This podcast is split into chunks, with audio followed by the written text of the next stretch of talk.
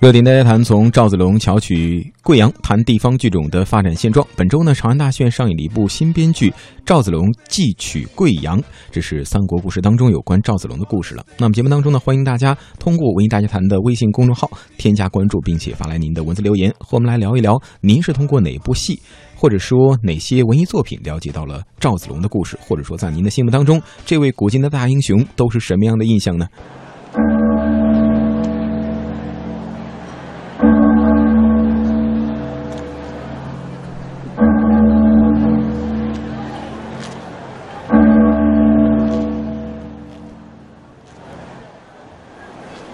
曲声悠扬，锣鼓铿锵，身着银色的盔甲、手提长枪的赵子龙呢，一登场亮相，台下呢，当时便是如雷的掌声。本周呢，长安大戏院上演的一部地方戏新编大型湘剧《赵子龙寄取贵阳》，这也是参加湘戏进京展演活动当中的唯一一台县级剧目。我们知道，在三国故事当中呢，赵子龙的故事可以说演绎了很多了。那最为人所知的就是长坂坡之战了。另外呢，很少有人知道的就是，除了四处征战呢，这赵云呢还先后以偏将军任贵阳太守，以留营司马。留守公安，以将军督江州。那么，在贵阳做太守的故事能否独立成篇呢？形成跌宕起伏的故事，这本身呢并没有定论。那说起这个故事，该剧的编剧，国家一级编剧，上海沪剧院的副院长龚孝雄谈到了他和贵阳的渊源。三国这个演义这个戏里头啊，这个小说里头，赵云的每一个情节的戏，我们京剧都有，唯独曲贵阳没有。为什么呢？因为它不好编，编不了，所以，所以从京剧的角度来说，这一段戏是没法编的。以前老先生在解放前有编过这样的故事，但是基本上没有留下来。所以我们看到的长坂坡，这个这个这个截江夺岛一系列的这个赵云的戏都是武戏，但这段戏偏偏是没有的。也就是说，这是一个不太合适写戏的情节。但为什么要排这个戏呢？因为这个戏是贵阳排的这个戏，赵子龙娶贵阳，然后可能当贵阳当地从弘扬当地的地域文化和文化名人的角度，以文化推动经济这样的一个角度，他想做这个戏。我为什么一定要做这个戏呢？明明知道这个戏不好写，他的故事很单薄，主题也跟今天没有关系。因为我是贵阳人，老家的事情，家里的事情，而且我在这个团里面又曾经待过一年。嗯。那贵阳呢是三国的经典故事赵子龙寄取贵阳的发生地。这出戏呢就是根据《三国演义》的五十二回赵子龙寄取贵阳以及《三国志》当中，还有贵阳广为流传的赵子龙的民间传说编创而成的。接下来我们继续来听听编剧对该故事的自己的理解。按《三国演义》的这个情节来写，这个戏是没法没法成戏的，所以就回归到。贵阳当地的民间传说中的赵子，就是因为赵子龙娶贵阳离现在两千多年，赵子龙在贵阳已经红了两千多年了。他一代一代一代一代，赵子龙在贵阳什么那边有赵公祠、子龙庙，就跟赵子龙相关的遗迹很多，故事很多，一直到今天还有很多什么赵子龙酒、赵子龙剁辣椒、赵子龙什么什么肉、坛子肉，就赵子龙这个人物已经融入到贵阳当地的民生文化和地域文化里面去。根深蒂固。关于赵子龙的民间传说很多，所以我说哦，我说那我们就写一个跟《三国志》和《三国演义》不太一样的赵子龙，写一个民间的赵子龙。这个戏更多的是写赵子龙在曲贵阳中碰到的困难，然后呢他解决用智慧解决困难，然后写他除了他的英和勇以外，更多的写他的计，就是智慧和他的胸怀，就是他，因为他在贵阳做过一段时间的太守，就是地方地方行政官。然后他确确实实为当地做了很多的事情，他他有一个他的观点就是以民为本，民生至上，还是老百姓是最最重要的。其实跟我们今天的这样一个主题还是还是就是要民生嘛，哎，要看重民生，呃，得民生的得天下。所以回归到这样一个主题，就是他为在这个地方主政的时候，他为老百姓的付出。为什么攻不下贵阳？因为贵阳的太守把老百姓全部赶到了城楼上。你要攻，老百姓就成肉盾了。所以其实凭赵云的这个武功和他的部队的这个实力，一个晚上就攻下来了。但是他不想民生受影响，让无辜的人受到杀戮，所以他就在等机会，在不断的调整。其实就是大的一个这个戏的扣子，就这个扣子。就对方守，他要攻，对方拿这个老百姓的生命放在城楼上作为要挟，哎，他又要婉转的用他的智慧，利用他的计，要一一计将计就计，最后面顺利的通过人的思想和对百姓的爱来攻下这个城池。所以，所以更多的还是一个充满传奇的老百姓的故事。那么赵子龙继取贵阳呢，是以赤壁之战之后刘备。夺占了荆州、南郡、襄阳，并以此为基地，乘胜扩张。在公元二零九年发兵南征零陵、贵阳、武陵、长沙四郡为背景。这出戏呢，讲述了赵云奉命征讨贵阳，在面对天灾干旱、缺水无粮、百姓遭殃、生存困难，以及贵阳太守赵范为守城池百般刁难。说这样的一个困境，赵云呢心怀仁爱，以民生为计，不行杀戮，从而获得民心，巧妙化解各种危机，成功取得贵阳的曲折故事。那么从编剧的角度来说呢，赵子阳和贵阳的相关史料可以说非常少。那从排演角度来说，如此重复恢宏恢宏的历史题材呢？在一个人数上有限的县级剧团如此展开，更是困难重重。该剧的导演贺希娟在该剧的展演前半个小时，她呢也向我们的记者讲述了该剧团在排练过程当中遇到的一些困难。非常非常大的难度，我觉得接这接这个剧本当时导的时候，说句实话，我都一而再再而三的推辞了两次。为什么呢？第一，我觉得我嗯。当时我来看一下这个团的这个基本的一些配置啊人员的时候，是严重的，我觉得是不具备的，不就是严重不足的一个资金方面是吧？一个县级剧团排这样一个大戏，一个历史剧，嗯，人员方面也不齐，然后呢，行当也不也不是很适合每一个演员。那我对我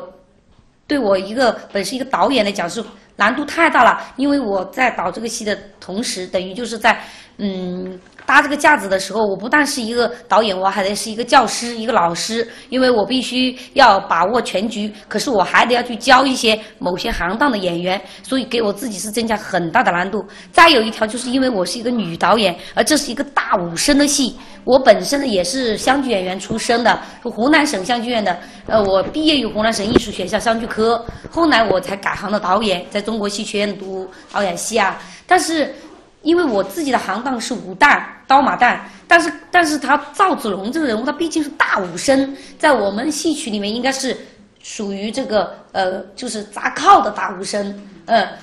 那么这样的话，在动作设计，包括人物的塑造方面，肯定是我们女的女导演的弱项。所以我当时看了这个剧本，说句实话，可能创造一个刀马旦的这样的一个女主演的戏，肯定是我的本行，那我我肯定是得心应手。可是这个戏确实对我来讲也是一种自我的超越，对我也是一种自我的挑战。嗯，因为确确实实也是对我们女导演来讲，它是一个，就是一个很大的颠覆吧，在我在这个这个这个创作方面，所以我们也当时也不得不请了呃几个。就是在呃京剧啊、湘剧啊，我请了两个老老一点的老师来，就是在动作设计方面，嗯，大家一起来创作，因为这个确实很有难度，这是一个创作方面的难度。另外另外一个难度就是演员塑造的难度，也就是说，刚刚刚才那个主演也讲了，他是演花脸的。你说在我们正规一点的剧团，包括京剧来说，是绝不可能的。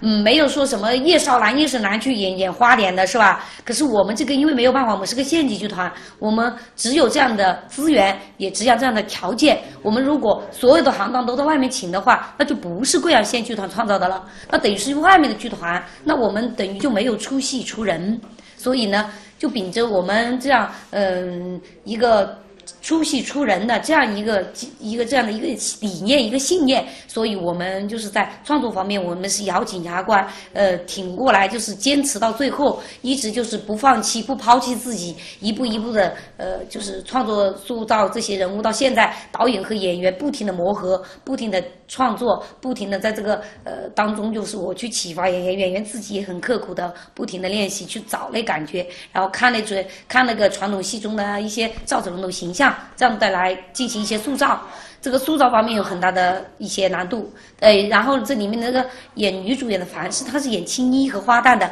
而这个主演她是个刀马旦。他的感觉就是说，因为他是山寨寨主，他身上有有有一种穆桂英的霸气，然后一种山野大王的那种女孩子的那种，就是比较淳朴的，然后山野之气，就比较比较呃天性比较开放的那种，是吧？可是他是以那个精益为主的，所以在性格的塑造方面，他会有一些内向。那我必必须要启发他，不停的去表露啊自己啊，直白一点啊，这样子的话，他就有一个很大的，也是一个在。呃，形象上的或者是人物塑造、个性方面的对自己的一种挑战吧，一种颠覆，这是主演方面的，其他还好。然后就是那个龙，嗯，群众演员再难再难到极点，你你去想象一个相距这么大一个剧种是吧？金呼金二呼啊，什么呃乐琴都没有，然后就是尸骨也就两三个人，你说怎么凑一个大武戏？所以平常呢，我就没有办法，只好就他们两三个人、三四个人顶一个舞场，然后文场就一个人拿拿拿那个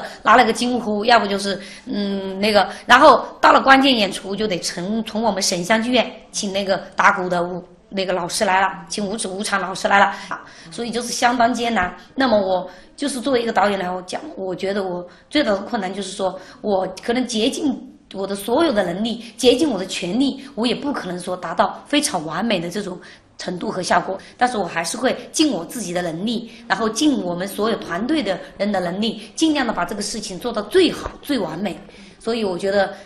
到现在为止，我自认为作为一个县级剧团，能把这样一个大武戏这样一个能拿下来的话，我真的觉得我已经尽我最大的能力了。我也觉得所有的演职人员也尽了他们最大的能力。嗯，所以我这一到搞这个戏，我的嗓子就全哑了，因为确实很辛苦很累。嗯，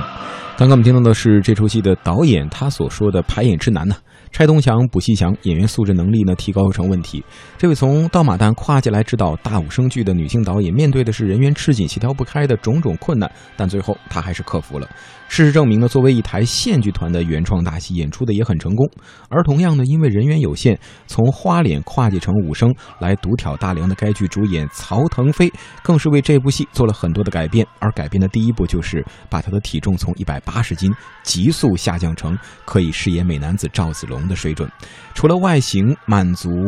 内心戏那也是要足足的。主演心中的赵子龙又是什么样的特色呢？我们一起来听一听。我们这个赵子龙《继续贵阳》里面的这个赵子龙呢，可能更多的刻画的是他的一种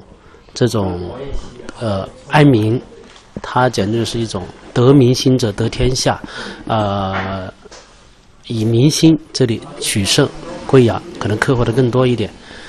讲还有就是刻画他的这种智勇双全这个方面。可能刻画多一点，呃，在众多的这些刻画他的戏曲里面呢，这个是他是有血有有肉的，就说呃，可能就是在我们身边，就比较比较接地气的一个赵子龙。嗯，那相对于导演的忧虑啊，主演曹腾飞呢，带给我们更多的则是剧团的好消息，来自于未来的。现在我们这个剧团呢。这个相聚啊，我们湘南相聚，现在现在目前维持的呢只有两个团，一个呢就是衡阳相聚团，一个就是我们贵阳相聚保护传承中心。现在目前我们这个剧种的从业人员的话，大概就是一百来号人。我们剧团的人还少，我们剧团就是三四十个人，目前是这个样子。现在我们剧团现在的年轻的一批都有三十来岁了，就是说。呃，以以以前啊，对这个这个戏曲人才的培养方面呢，可能就缺少一点。现在我们目前呢，我们政府对这个对这个呃非常重视。明年我们准备找三十个演员，招是从十多岁开始培养，准备可能再过什么呃十年以内吧，应该应该会一个一个新的新的启示。对新一代，对对对，从十十二三岁嘛开始招嘛，培训五六年以后，再经过锻炼以后，这个十年之内应该还会出一些新的演员。现在我们这个剧种的话，应该还是有很有希望的。嗯。那在舞台上呢，曹腾飞的唱段可以说是声音非常的不错，而且呢，他的表演呢，给人总会觉得能够抓住观众的心弦。整部戏呢，完全继承了传统戏曲的城市，保留了戏曲的根和精华。在这部戏当中啊，可以说是四功五法样样俱全，同时还融入了一些地方小调以及现代音乐的元素，可以说也让人眼前一亮。该剧的编剧、国家一级编剧、上海沪剧院副院长龚孝雄谈到该剧时，带给贵阳湘剧有三个传承的意义。赵子龙曲贵阳应该承载了三个传承，第一个是湘剧的传承，就是贵阳湘剧，它是不同于长沙湘剧，它是湘剧的南支，它是一个有着两三百年的一个一个剧种，它吸收了汉剧，这个弋阳腔，呃，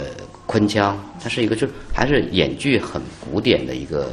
跟京剧一样的一个古典剧种，但是没有京剧讲究，它有很规范的分行分类表演程式。在这个戏里，我觉得第一个传承是我们传承了湘剧这个剧种的古典的规范，就是叫演剧种、演行当、演程式。所以我们这个戏你看到的以后，是一个很规矩的戏，谁怎么唱谁怎么唱谁怎么唱，分行分路，非常非常规矩。它就是一个湘剧，它不是一个乱七八糟的这个这个这个现代戏什么乱搞的东西。这是第一个传承。第二个传承是，这个戏应该是传承了贵阳当地的赵子龙文化。哎，因为赵子龙在贵阳有太长的时间的这样一个一个故事的传达，所以这个戏里面就就重新回归了当地的传说中赵子龙这样一种感觉。第三个传承，我觉得就是贵阳，因为还是一个千年古郡嘛，民风淳朴，为人好斗，然后呢，这种传统意义上的忠孝节义啊，这个这这这个仁义礼智信呐、就是很多的我们今天所谓要传承的传统的美德，这个地方是存在的。所以我们又很巧妙的把这种传统的思想和中国传统文化里面比较呃正面的一些东西，也放在了这个戏的情节里面。比方说，当地有一个这个太尉，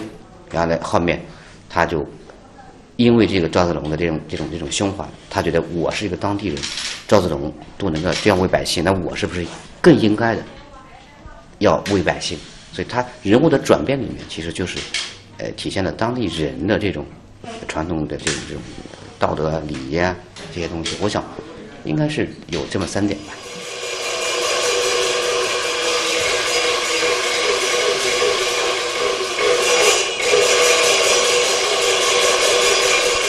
可以说呢，新编湘剧《赵子龙继续贵阳》的推出呢，让芙蓉峰下的冲陵江里又一次腾飞出了一条民族文化的蛟龙。贵阳湘剧这张名片，也让家喻户晓的常胜将军赵子龙一样，也让地方戏在喜欢戏曲艺术的观众心目当中一直在闪光。上半时段就是这样，下半时段我们继续和您文艺大家谈。